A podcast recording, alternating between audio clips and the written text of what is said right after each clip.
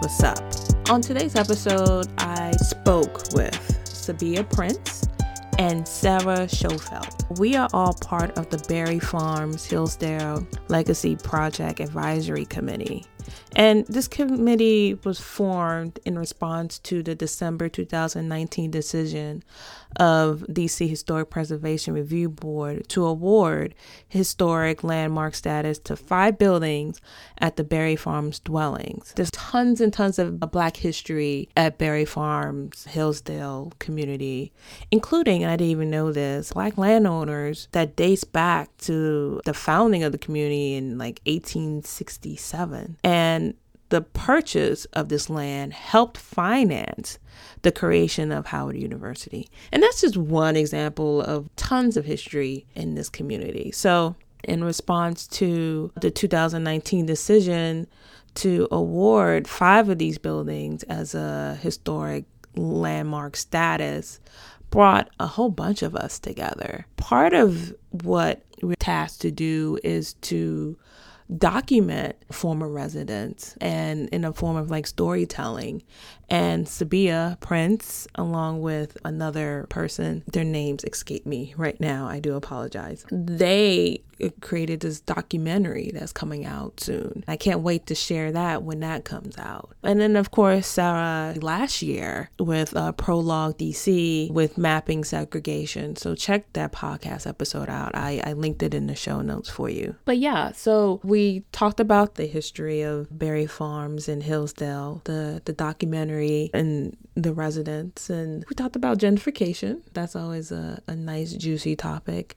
We also gave a couple of shout outs to shout out to Empower DC. Shout out to Amber Wiley, who podcast episode I will also tag in the show notes, as well as uh, Nikita Reed, who has her own podcast called Tangible Remnants.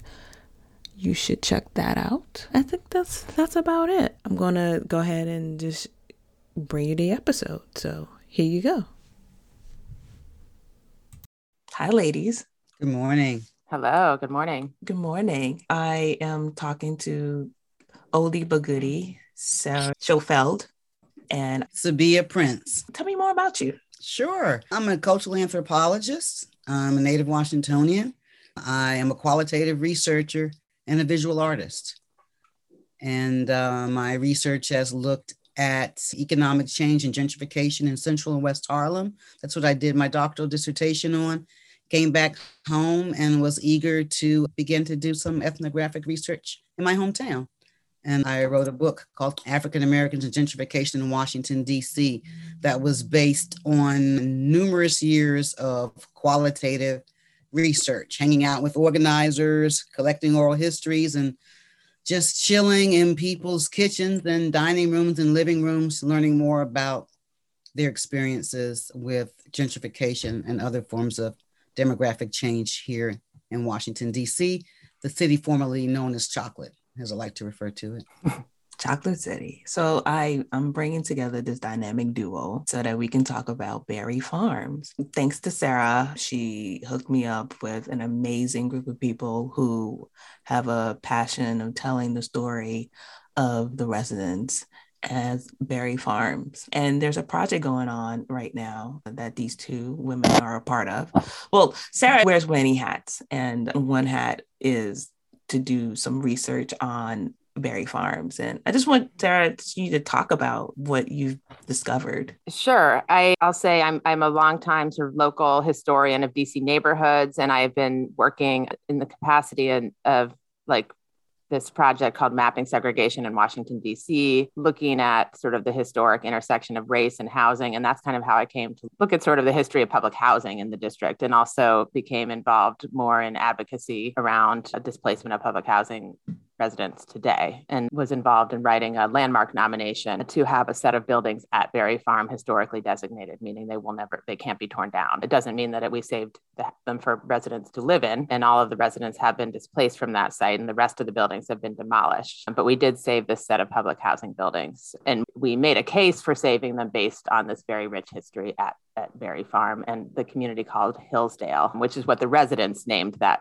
that community. It was much more expansive than, just the public housing. Beginning in 1867, the federal government purchased land specifically for Black land ownership for people who had been enslaved or descendants of slaves to, to live and own their own land, build houses, and build a community. And that began in 1867. I will link uh, our previous episode of mapping segregation that we talked last year. It was wow, last year. And I was intrigued about the preservation efforts and how Amber Wiley got involved. And there's also another conversation I had with Amber. I also linked that in the chat too, and how she got involved with with Barry Farms. After that designation, would you say that that really kick-started this effort of what it will look like and what is it that we're going to do with this area? Yeah, I mean, we were really pleased to get this set of buildings preserved. And the next step would be to then transform them into a, a, space that does speak to the history that we want to uplift. So we formed, oh, I guess, over the past mm, six months to a year. I think it was mostly last summer that we did this this past summer and spring and summer that we did this work on forming this committee of around 30 people to serve as an advisory committee for what we are calling the DC Legacy Project or Barry Farm Hillsdale Legacy Project. I say DC Legacy Project because th- this may ultimately encompass other sites. Barry Farm Hillsdale is just one example of where this history has played out. We've received a couple of grants to move forward with creating a, a, a vision for what this this site should be, creating a website. Sabiyha is working on a film project. So all of these things are or sort of to build momentum for transforming this space. We're going to be really looking toward to former residents of the area to help inform the vision of what the site will be. How did you and Sabiyha get connected? How did we get connected, Sabia? I would say that it was probably through Empower DC.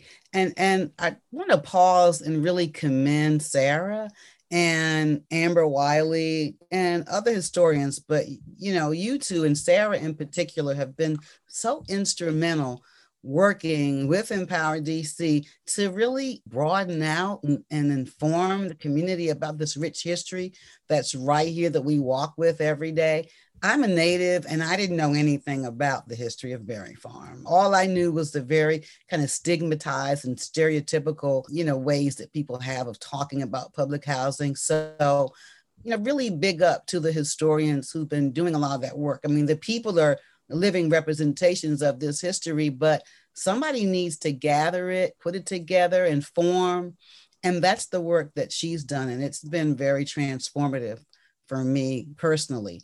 And I believe we met through Empower DC. It was through your various presentations that you've done with them that I initially became familiar with your work. So that's a grassroots, a local grassroots organization that I was initially on the board for, I've been a member since 2004 and was on staff for a period of time. And they've been really instrumental in amplifying local history as a part of their advocacy around helping vulnerable population in Washington, D.C. And for our audience, Empower DC is a nonprofit organization, correct? It's that, a nonprofit organizing firm, if you will. I mean, mm-hmm. they're more than activists, they mobilize people locally to advocate for themselves and really push for change in a number of different areas. They have a very comprehensive view about community wellness and the kind of work that needs to be done to make sure that people can stay in place in a rapidly changing city and also flourish. Did you guys get together separately prior to the Barry Farms initiative, or was it basically you know, I, because of that? I was just thinking as Sabiyha was talking that I think I first encountered her through her work around gentrification, writing and talking about the impact of gentrification on longtime residents, longtime Black residents of DC uh, through her book and her they believe that you co-edited a book, Sabiyha, called Capital Dilemma with Derek yeah. And right. you, then you were doing a lot of at that time when that book came out, which is a whole set of really great essays by by a variety of scholars in different disciplines around the history and impact of gentrification in DC. And you were doing a lot of like speaking engagements and things like that. So I think that's where I first encountered your work. Okay. Uh, and it was really important for informing my work because when we originally when we started looking at the history of racially restrictive deed covenants and how that kind of shaped the city. We really didn't know that much about how like I mean, we obviously could see before our eyes what was happening to the city today, but how to talk about it and like in a more comprehensive way and connect the what was happening now to the history that we were documenting. So that's it's been a kind of a, a journey that you were an integral part of. See, so we have this mutual admiration thing yeah. going on. we won't sicken you with it.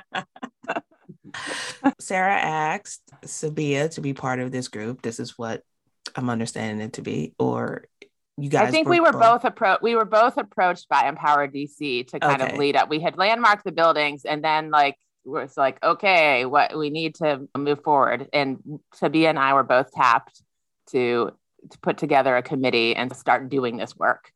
And, and we both agreed to do it. And that's where that's yeah. that's how that started. To, we have to give a shout out mm. to Parisa Norouzi of Empower DC because she's an organizer and executive director of that organization, and she has a knack for getting people to do things that they may or may not want to do. So I think, kinda, you know, it's like once you see her calling you, it's like, oh God, what is she going to ask me to do now, and what am I going to agree to do? That's uh, probably going to tax my schedule in my life, but I'm going to agree to do it anyway. So that's also a big part of the back. Yeah. And Sabiyha, you had also worked on worked with Empower on the Barry Farm Oral History Project, which is a series of interviews with people that have been displaced from Barry Farm in recent years. So you obviously knew knew know the site pretty well. Maybe not you didn't know the longer history as right. well, maybe, but yeah, yeah, I definitely learned it.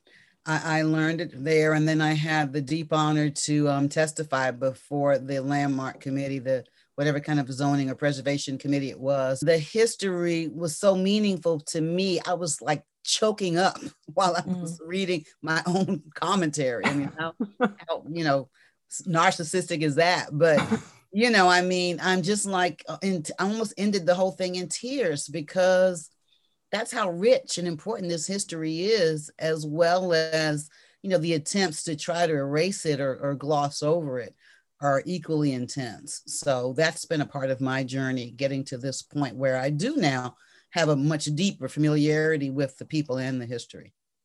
So, being a native here, what was the most impactful or knowledge that you gained in knowing the history of, of Barry Farms? Like, what was the the I guess aha or the like like for me knowing that a woman designed Tower House was really impactful for me.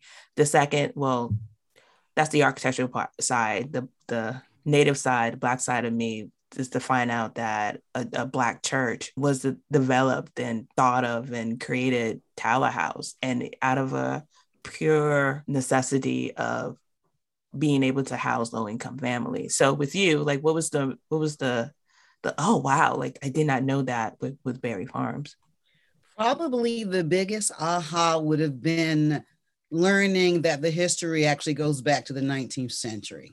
So that was something I was completely unaware of. Again, I primarily was familiar with the public house, but you know, learning about the role of the Freedmen's Bureau, that people actually built their homes there, that that was a part of the initial funding for Howard University. I mean, these are like explosive historical facts for me. I mean, I'm a cultural anthropologist, so very much kind of rooted in in the now.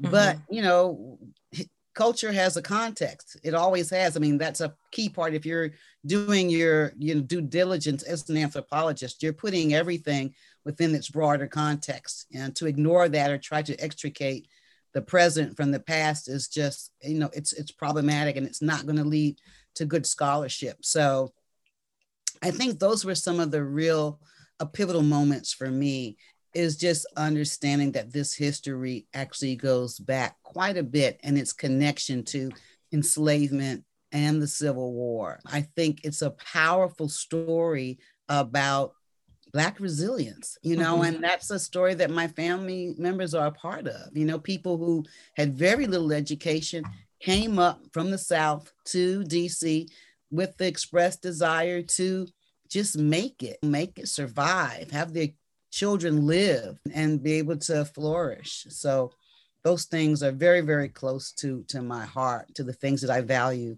and overlap with my own family history.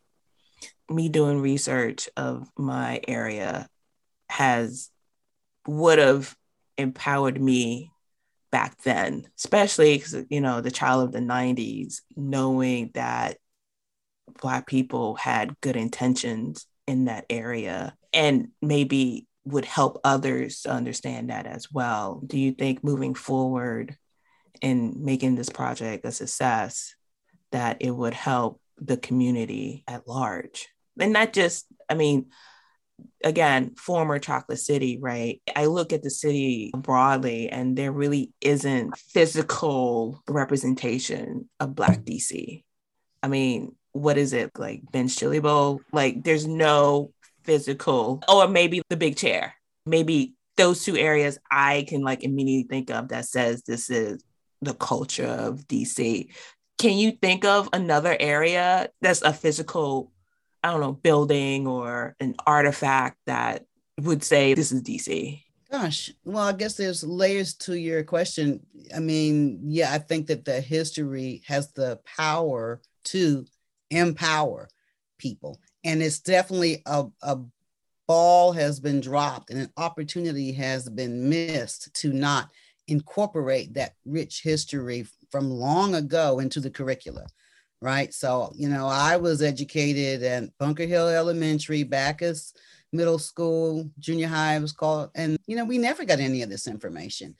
And I know that that information could have been transformative in my life back then, just as it has the potential to be transformative today in the lives of young people. We have schools that are named after all these interesting people who were freedom fighters. And that information needs to be known. I think you know, if they were to do that, you're, you're tapping into the personal experience of the children. So that could have had a powerful impact. And then to answer the second part of your question, I mean, you know, the history is there's a whole bunch of different neighborhoods, and every neighborhood, I'm sure, has its landmarks. I grew up in North Michigan Park, where um, well, first I was in Lamont Riggs, and then we had a little bit of moving on up situation where we kind of went into a, a three bedroom house in North Michigan Park.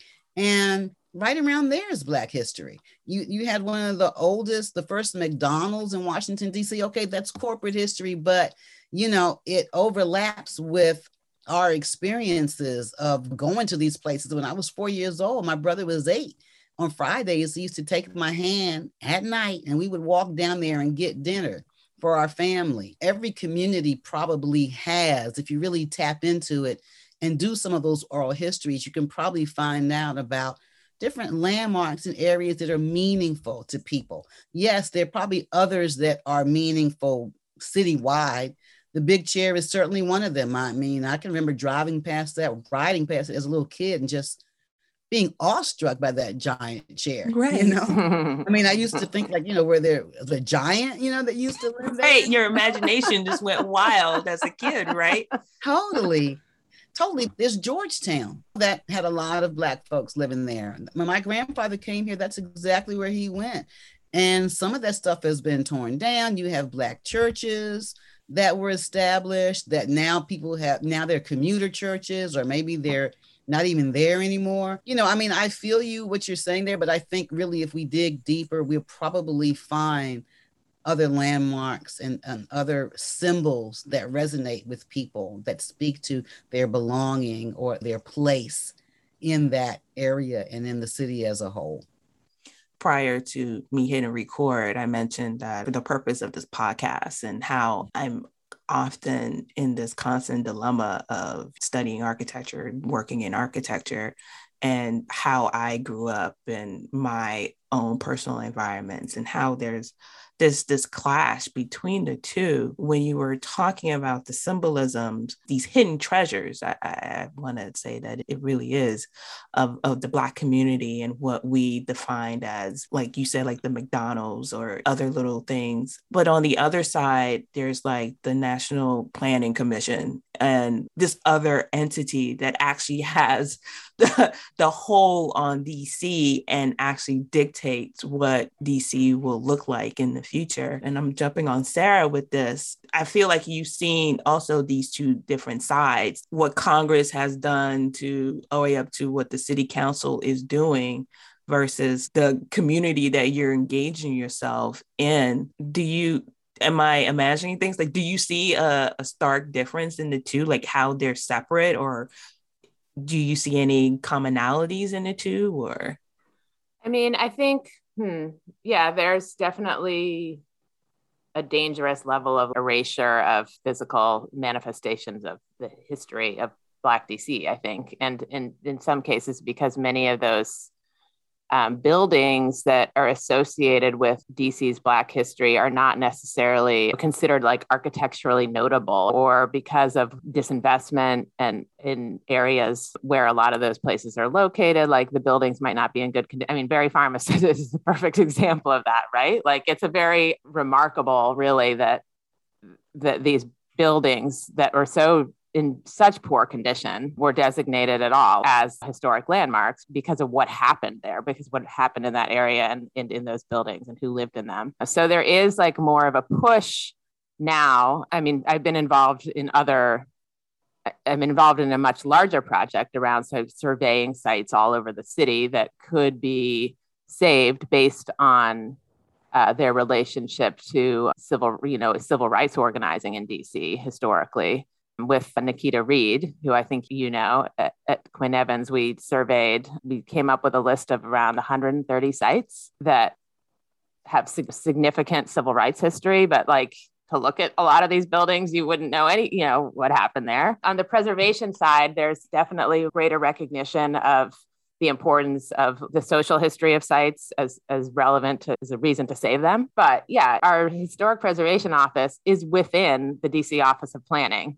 which is the agency that is leading the way in in gentrifying the city. And that, you know, that really came to the fore in the debate over whether to designate Barry Farm because you had the city's historic preservation office on the one hand it is their job to preserve historic sites and on the other hand they are within an agency that's run by the mayor who did not want to preserve that site. And so there was like these lengthy negotiations between our team that was working on the preservation side, the Empower DC and the Barry Farm Tenants and Allies Association, and the other you know partners that were working with us and the Washington Lawyers Committee, with the developers over like you know well if you know we the developers would be if we do this you know then would you with basically trying to get us with, to withdraw the nomination by making concessions to the ways that they would display the history within the new development. And all of this was facilitated by the Historic Preservation Office, which I found confusing and didn't seem to me should be their job to be negotiating with the developers. So I that's kind of a weedsy answer to that question, I guess. but I will say on the on the other question about Black historic sites, the Crummell School is a great example of another site that has been saved and finally now is going to become a recreation center after 20 i mean this was the very first project that empower dc got involved with in ivy city saving this beautiful historic black school named for uh, a very important leader, Alexander Crummell, who was a minister, Pan Africanist, was called by W.E.B. Du Bois a prophet so many generations of Black Washingtonians went to that school, um, but it was boarded up for so long. It was just like, oh, this is just like an abandoned site that has no meaning at all, you know? So mm-hmm. it's finally like that building was preserved and now it's finally going to it's going to stay and be and actually serve the community. So that would be like one example of of success, another successful example of one of those sites at least. Mm-hmm. Um, mm-hmm. And then Amber, I mean, is doing really interesting work around looking at DC public school buildings that were built later in the 60s and Woodson, for example, and the architectural value of those sites, also based sort of on the social history, but sites that have have you know not necessarily been considered for worthy of of recognition. Thank you for that, Sarah. I'm deeply, deeply regretful that I mentioned McDonald's. Oh uh, no. no, because I that's like no. No. That, there you go. Like that McDonald's is really important for like what that I mean for that community and like you know there's been a whole book recently written about the history of McDonald's. Okay. No, and like yeah. I uh, mean uh, Marcia Chatelain, yeah. I mean, the I mean, I, I, don't I don't mean to sidetrack here, but how like the stigma of the fast food is like bad for you and all that stuff. But back in the day, they actually used real meat to fry the burgers and real potatoes for the french fries. they used the correct products, but due to capitalism, it became unhealthy. Eating a hamburger with lean meat won't kill you. It's the process, the 10% beef that's in this burger that's harmful. But I, again, with the digression, um, there's Dave Thomas Circle right when you go to right off of New York Avenue when you're heading into the district or like around that Noma area, and how DC paid like 1.2 whatever million dollars to Wendy's and use eminent domain to remove Wendy's from that circle so that they can make the traffic flow better and create some green space. I think that the type of food they're serving, notwithstanding, what's important to think about some of these spaces as places where people can come together, right? And that's where it has meaning. And particularly, I'm talking about back in the 60s where there were a lot more limitations on that, places where Black people could go and feel comfortable, you know?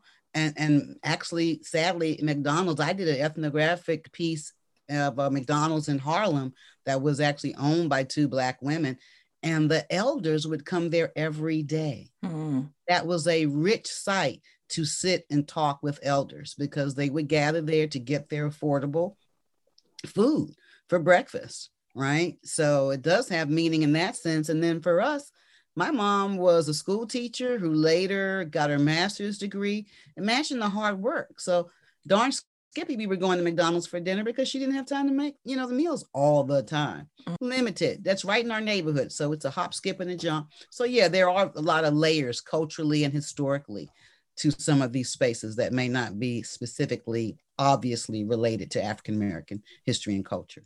And then these were these. So going back to Barry Farms, Sabiyha, what is your role right now? Well, I'm excited to be asked to be on the um, steering committee. So I'm a part of the larger group as well as the smaller group.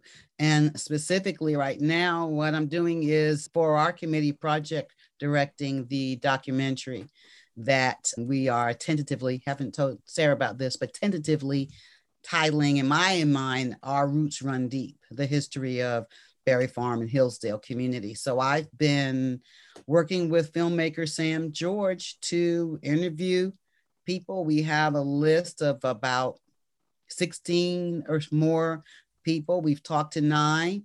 We have some more, and we've been traveling around not only the city, but also parts of Maryland where Native Washingtonians are now living and um, asking them questions about their relationship to Barry Farm, what they think about it. So far, we've talked to former resident curators, historians, the director of the African American Civil War Museum, Frank Smith, descendants whose families have lived there and are tied to a very rich history. We've spoken to actually three descendants of the Pearl, which Sarah can tell you more about in detail, which was a ship where enslaved African Americans attempted to self emancipate out of enslavement and they were caught in Virginia. So, um, just being a part of this mission of elevating this history toward the goal of mobilizing people so they understand how important it is to preserve these buildings, but not only that, to also get resources to turn these buildings into a broader, wider resource for the community to learn more about their history, but hopefully also to be able to maybe receive some sort of job training or arts education, or as Sarah again said, we're tapping into the needs and wants of the community to see precisely what they want to see there. But we definitely want to see, at the very least, a museum and an archive. So producing this doc, which the whole steering committee team is a part of the production of this, is to get this documentary going so people can really understand just how important and how rich the Hillsdale uh, area and the Barry Farm dwellings are to African American history here in DC. So that's kind of what I've been doing. And it's it's been great. It has been a tremendous experience. I mean, some of the folks I've talked to will just blow your mind. You know, they just go back so far. And I was telling you when we initially um, were speaking before the recording began that the last interview I did was with a gentleman named Enoch Gilbert, who's 90 some odd years old, visually impaired. He was a hoot. I got to say that. I mean, he kept us on our feet because he was like, Who are you people and why are you in our house? So the filmmaker and I were just looking at each other. you know, you have on your mask. So it's just uh, like your eyes, and our eyes are just like sparkling. We're like, okay, this is this is gonna be great. You know, and yeah, he came to Barry Farm in 1942. He told us they were dirt roads when he wow. came from Virginia with no running water, no electricity, and just what Barry Farm meant to him. You know, is far beyond any stigma and, and stereotype that you can envision. It was home, it was freedom, it was community. And these are the kind of lessons that I'm learning, um, speaking to former residents and people who are descendant from folks who lived in the area many, many decades ago. So it sounds like Sabiyha, he lived in the the community outside of the public housing. No, he said he lived in the actual public housing. He lived in Barry Farm. His wife lived in the Hillsdale area. So okay. she was on Howard, but he he was on either Sumner or another street. He said that there well, maybe he was saying the surrounding areas had no right. paved roads. They were okay. just dirt roads. And he talked about playing in the, the alley spaces and the like in the actual community one thing that uh, again our prior conversation to me hitting record that was that was a pleasant to hear was that no one was negative at all in about the area yes sarah i was telling melissa about not only this experience but also the dc humanities council grant that empower dc received a few years back where i did i think it was about eight oral histories and um, yeah, people did not talk about crime. That that literally never came up. And for this documentary, Sam George, the co-director, was saying things like, we don't want this to be propagandistic, so we really need to kind of broaden our view of this community because when people look at this documentary, they're going to think, oh, wow, they're kind of glossing over all the kind of negative things that people immediately think about. And I'm like, Sam, we can't drag this out of people if they don't have anything negative to say. They don't have mm-hmm. anything negative to say. Most of the commentary is always circling back to community, to belonging, to playing. They talk about ice cream trucks and playing games and playing sports being safe and not locking their doors and staying over people's house for dinner and just everybody kind of knowing one another. And these are the kind of stories that keep emerging you know that i've collected both in oral histories and in the making of the documentary is those are the themes that keep resurfacing over and over again. Wow. It got me thinking about what people in the community experience versus the outsiders and what people think of what that community is is experiencing. My mom sheltered me. Like I stayed in the house. I didn't get a chance to play outside because my mom didn't want me to get in, I don't know, get in trouble or create trouble or like whatever. And because I stayed in the house,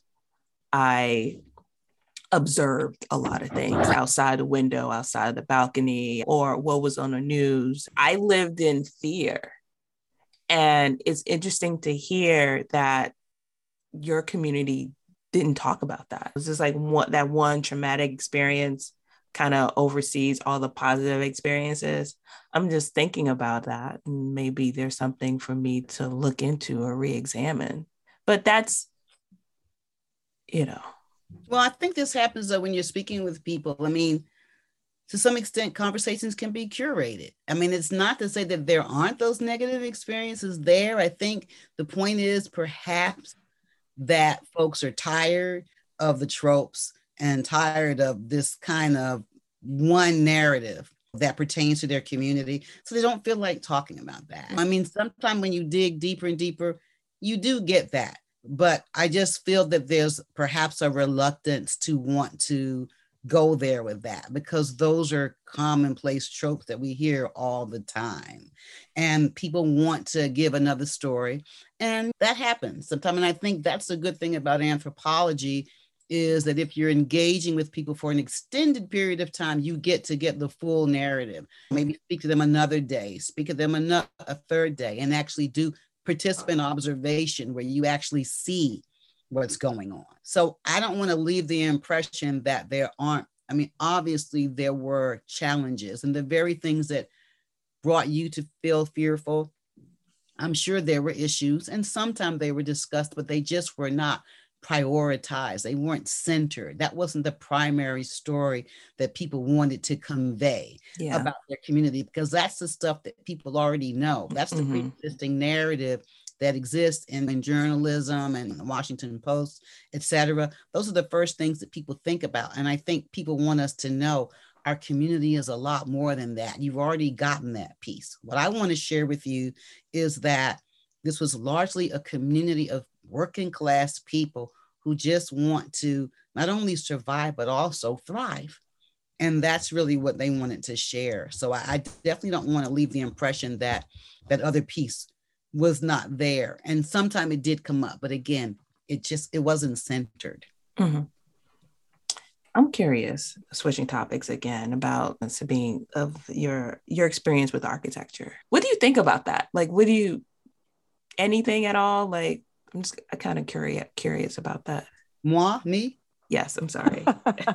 I'm, yeah, like um, that was Sabiyha's condition for coming on the show. She was like, "I will come on the show as long as I don't have to talk about architecture." she said that really. yes. Now here you go.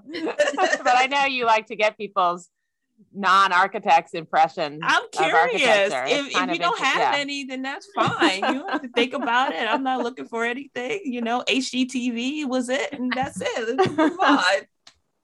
I mean, I know I've experienced it because I've walked in buildings and I've looked around and I said, Oh, I'm in a building and someone designed this. But I mean, I guess there are things that resonate with me that make me feel good and that make me recognize my surroundings, perhaps. And mm-hmm. those things are open spaces and green spaces and spaces that are welcoming to others. But as a native, as you are, and as Sarah is as well, I mean, DC is just a, a beautiful place to grow up in. It's a place that's surrounded by very stately and majestic buildings, at least in a you know certain segments of the city. And you know, that's something that it, it resonates with you. It, it represents place for me. And again, you know, born and raised. So you you kind of see that stuff all around. I mean, that that's pretty much all I got. I mean, you, how about architects? Have you have you interacted with any at all, or in your lifetime? Not a lot. Not a lot. No, no I can't say that I have. I yeah. I any black ones at all, or I do remember just very briefly dating a guy. We had like one date and it was pretty bad. And no, I'm sure that's no reflection on it is. Field. It is. It absolutely is. Trust me, it is. Yeah, I can remember actually kind of leaving early and just saying, you know, I'm out. I'm just I'm gonna go hail a cab because this is no, sadly, sadly i don't. I don't have enough. I could i will say that both my father and my uncle were very very good drawers. I think my dad could have been an engineer because they drew really well. They had like kind of draftsman kind of mm. um, skills mm-hmm. that i believe are associated with architecture in some way so. So what do you think about the whole gentrification movement that's happening in dc oh gosh how much time do you have but um, but it's interesting how you didn't equate gentrification with architects at all. You, you, you equate them with developers. You equate them with the city. Like, you know, I obviously, I you know, I understand how architects are a part of this. When I think gentrification, probably the first thing I think about is policymakers. Mm. You know, because for me, gentrification is a policy-driven process that folds in architects, developers, but at its core for me it's about, I guess, a few things. One, marginalization and, and neglect, because the areas would not be ripe for gentrification if they weren't disinvested in in the first place. And that's a policy decision. I mean, all the redlining and the myriad other forms of discrimination that have led to the formation of underserved areas, ghettoization, where the primary population are all of one racial ethnic group. So I immediately think of that, you know, because for me, I define gentrification as the influx of influx of resources into previously neglected and marginalized areas, usually urban ones. And what happens when those resources come in, as well as the people who have access to them. So for me, that's what gentrification is. It's very much policy driven. And that's probably the first thing that comes to mind. Politicians of many different backgrounds, people who look like me and people who don't, doling out corporate welfare, giving benefits to their donors. I've looked at the members of the city council, public information, where they get the most of their donations from. And it's no accident that the ones who get a large percentage of their donations from developers, from the real estate industry, are also those politicians that are pushing pro gentrification policies. So that's probably the first things that come to my mind. And I'm sure I understand architects are implicated in that process because mm-hmm. they're the ones that are designing the buildings. They're working for someone else. Right? Sarah, I know I asked you this question, the same question. Has your perception changed at all? Oh, about architecture? Yeah, it's been a whole year. I know, not really. Yeah, I, I don't have, I don't think I have anything really new to say about it. I mean, I think architects are benefiting greatly from all this redevelopment. Oh, sure. yeah. They're not necessarily, I guess, yeah, I mean, that, that question came up for me the last time we talked. Like, is there like, uh like a white aesthetic right because we were talking about like all the glass and all the transparent right. built like you know, something I've been thinking about lately. I think I commented on this to you, Sabiyha, recently when we are on the roof of the new, the newly renovated MLK Library has this beautiful roof deck, so you can get this great view of all the, you know, some historic historic churches and the Smithsonian American Art Museum, National Portrait Gallery, but like all these glass buildings too. You're up high, but you can see this from the street too. You see people in their um, spaces, in their private spaces, right? Because they're living in buildings where their entire outside wall is just glass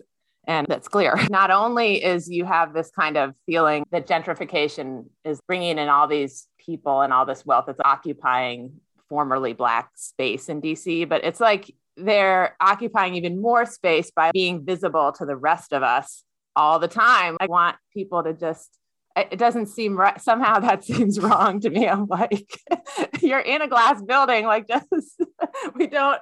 You're already got this space, but you also have to be visible. That's something I've just been thinking about lately. And we were just talking about, yeah, people are really okay with that. You walk around a lot of older neighborhoods, and people have their shades pulled like all the time, you know, and you can't. Well, it depends on who's in the house. Yeah, yeah. I mean, does. yeah, it does because black people don't mm-hmm. have their windows open out so you can see inside. That's just but that's right. a valuable point, Sarah. I mean, and though that type of approach here, because those condos and these giant buildings with big windows are now in the community. And it's so funny that you say that it's almost like they're on display and they're displaying their, it's not so much opulence, but it certainly is a form of privilege, right? Because yeah. you look into their home and you can see the furnishings that you have, you can see their big TVs, and you can see them kind of lounging. And I'm thinking to myself, number one, who wants to be on display like this? But I didn't even think about the fact that they're kind of promoting almost like their privilege in a way. Right. Hmm. It's this very confident kind of like, look at me. It's just an attitude which seems very sort of an arrogance, I guess, about. I never thought of it that way. On my end, it's just letting light in. Right. right. We need more natural light so you can see outside so that you can feel better. Right. I would only do that if I live in the woods by myself and there's no other house like 50 miles away. Psychological, I guess. People want to see outside to make themselves feel better. But it's like, who's this? Who did you use in the study? Because it depends on where you are. If I'm in the city and I see a homeless guy taking a piss in the street, that's a different feeling. You understand what I mean? Or if I look out and I see another office building that has also like florida ceiling glass, then that's a different view. Who are we designing for? And who are these designers who are making these decisions? So I mean, I've gone down streets and seen people laying in their beds looking at television. I don't need to see that. That's your business. But yeah, there's definitely something operating there. And you're right, it's built into the design because you can bring light in you don't have to necessarily accomplish that with floor to ceiling glass, but you know, and the impacts are different when people are closer to the street versus, you know, perhaps higher up. I mean, I went mm-hmm. to a building called the Silva. I don't know if you guys have seen it. It's a newly opened building on Columbia Road and 16th Street. Mm-hmm. They have an art gallery on the first floor, and I went to an opening there. Part of the experience was taking folks up to see one of the empty um, condo units I don't know if it was a condo or an apartment, but wow, the rent was five grand a month. For, for the art for the artist space or for the no for the actual apartment. It was a two bedroom unit that had two small bedrooms and one kind of a space that incorporated the kitchen, the dining room, and a kind of family room sort of a configuration where a television was there and you know, a seating lounging area was there and the views were gorgeous. And this was up on the sixth floor. So the impact of having all the glass is a little different, at least, you know, from the point of people being able to see what you're doing. And yeah, and there were grand views of, mm. of 16th Street mm. and some of the church steeples and the like that were there. Five grand wow. a month. Yeah. yeah. So you really gotta be making that money to afford that. They make shmoney. Shmoney. and I don't know who could. They got to be an architect. Apparently, no, they're not. I can no. tell you that they're not an architect. a developer. Definitely a developer, not an architect. We get we get um out of the construction cost, we probably get like two three percent of that. So wow. I mean, it's it's, it's pennies. One last thing before we go, Sabiyha, you're an artist.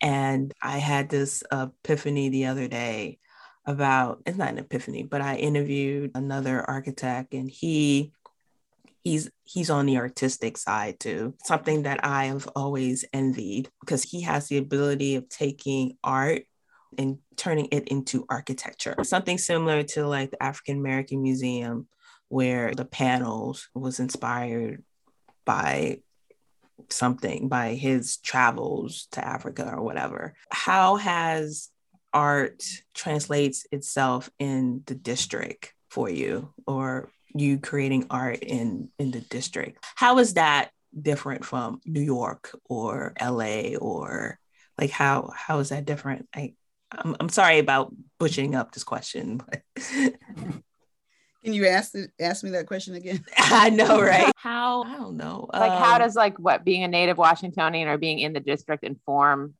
her art? Yeah, your like art. That one. Yeah. Gosh, there's so much that I'm motivated by. I mean, I'm very intuitive with my work and I'm fairly emotional as I've tried I've probably indicated. So I feel a lot of different stuff and I incorporate both my native status as well as, you know, I mean, I'm very intersectional. So, I mean, you know, I feel I'm concerned about a lot of different issues. So I think my art is more reflection of the extent to which DC is implicated. It's really, you know, my identity and my experiences. I think those are the things that inform me and my emotions. So I'm concerned about inequality broadly configured. I'm concerned about racism and patriarchy and homophobia and transphobia and class inequality and kind of all that stuff is all in in here and in here and kind of motivates me.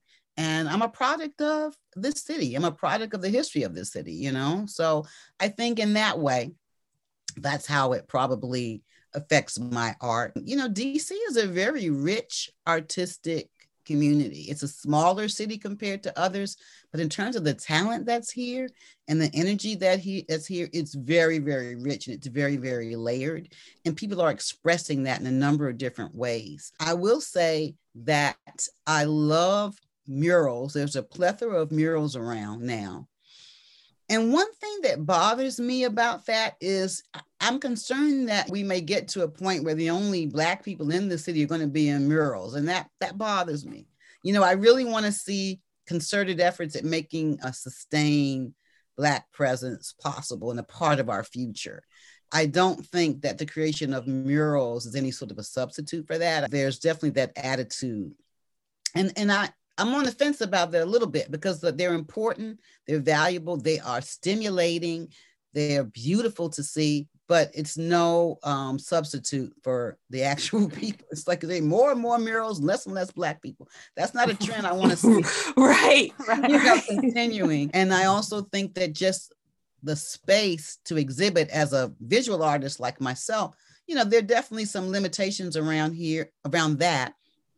And if I may add, there are some folks that are pushing for art residences for artists and the like, and that that is some sort of a solution for the housing crisis that we're experiencing and the displacement of largely, you know, working class people from the city, and that's problematic too.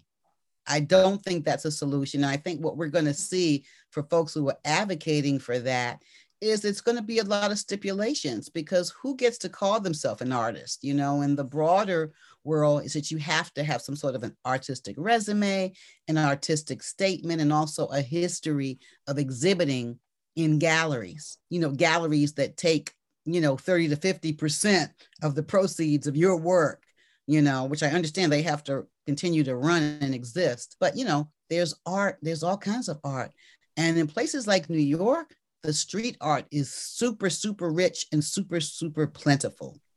And I'm not talking murals that are commissioned by grants and the like. I'm just mean like art that's there. Somebody's put it up on the wall. Maybe they've wheat pasted in the line. And some of that is taking place in DC too. But that's really the bottom up and the community based stuff that I really want to support and not just the kind of, you know, gallery kind of work that really credentials artists in a certain way and allows them to kind of experience some of that upward mobility and really be designated and recognized by a large, you know, group as an actual artist, right? Mm-hmm. Wow. Do you have a scheduled date for the documentary or any? Are we looking at 2024, 2025, or next we're week? Looking, we're looking at January 2022. Okay, great. That was the last conversation I had with Sam. That we hope to wrap up the interviews in early November and oh. then go into editing and color correction and we want to add some animation you know and so that's that's what we're looking at where in that month i'm not sure but that we're hopeful that will be done by then I can't wait. I will definitely have you back on along with uh, Sam, and we can talk about this documentary, try to get the word out. Any last words, Sarah? Do you want to plug anything? Do you want to any call of action or anything? What do I want to say? I do want to say that the DC History Conference is going to be happening in March, end of March of 2022. I'm hoping that that we'll be able to showcase the, the film project or other aspects of the Barry Farm Hillsdale Legacy Project at that conference. I just wanted to comment on like I'm really excited for this film because I think back to the the the hearing that Sabiyha was describing getting so choked up at that before when we testified before the Historic Preservation Review Board to landmark the buildings at Barry Farm and all the people that came out to testify and also just that listen that were there listening to the deep history of this community. Because a lot of people didn't really know about the 19th you know the earlier history. And people were just so moved and many people were moved to testify that hadn't planned to. So, and that was really transformational because I don't think they would have designated those buildings. They they wouldn't have designated them based on what they look like. It was very much about the importance of this history to DC, and that these were the only buildings left to to convey that history because there's nothing left from that 19th century community. I think the film project is going to reinvigorate that conversation, bring this to a much wider audience. And so I'm just really excited about it. And yeah, I'll leave it there. Any last words, uh, Sabiyha? Well, I guess I, you know, echo what Sarah said. I think anyone that I tell the film project about and the history that I didn't know, these are a lot of native people they native washingtonians specifically they didn't know that. So they get really excited about it. They're like oh my gosh you know i i didn't know. I had no idea. So i think you know just multiply that by however many people we're going to be able to reach with the documentary. It's can i'm hoping it's going to be a very powerful tool. And i'm um, looking forward to sharing it um, with the broader community. I think it could potentially be very transformative and be a very key part of our toolbox in fighting, not only for Barry Farm, but really for all the myriad communities that are vulnerable and that are facing displacement right now. And um, I'm honored that you've asked us to be here. I want to thank you um, for inviting us. Thank you for giving us this platform. Thank you, Sarah, for um, folding me in. Thank you, ladies, so much for just coming on and telling me your stories. Thanks for having us. Yeah, thank you. This was a great conversation. Hey, thanks. Bye. Bye. Bye now. Hey, listeners. I have an exciting announcement. I decided to launch a membership program for the show where you have a chance to support me and the show directly. I love creating the show and it means the world to me that you all tune in to keep hearing me week after week. But it takes an immense amount of time and energy to produce. I want to keep the show going, and I want to invest in its growth. And I also want you to become a partner with me in this journey. That's why I'm excited to give you a chance to officially become a supporter of the show at glow.fm slash arch is P O L L Y, or by clicking the link in the show notes. It's quick and easy, it takes less than 30 seconds, and just takes clicking a link in the show notes and using Apple or Google Pay. You don't have to create any new logins, and you can contribute as much or as little as you like. If this show is part of your day or week, and you like what I'm doing, then visit glow.fm slash archespolly, all one word, and support me and the show in any way you can today.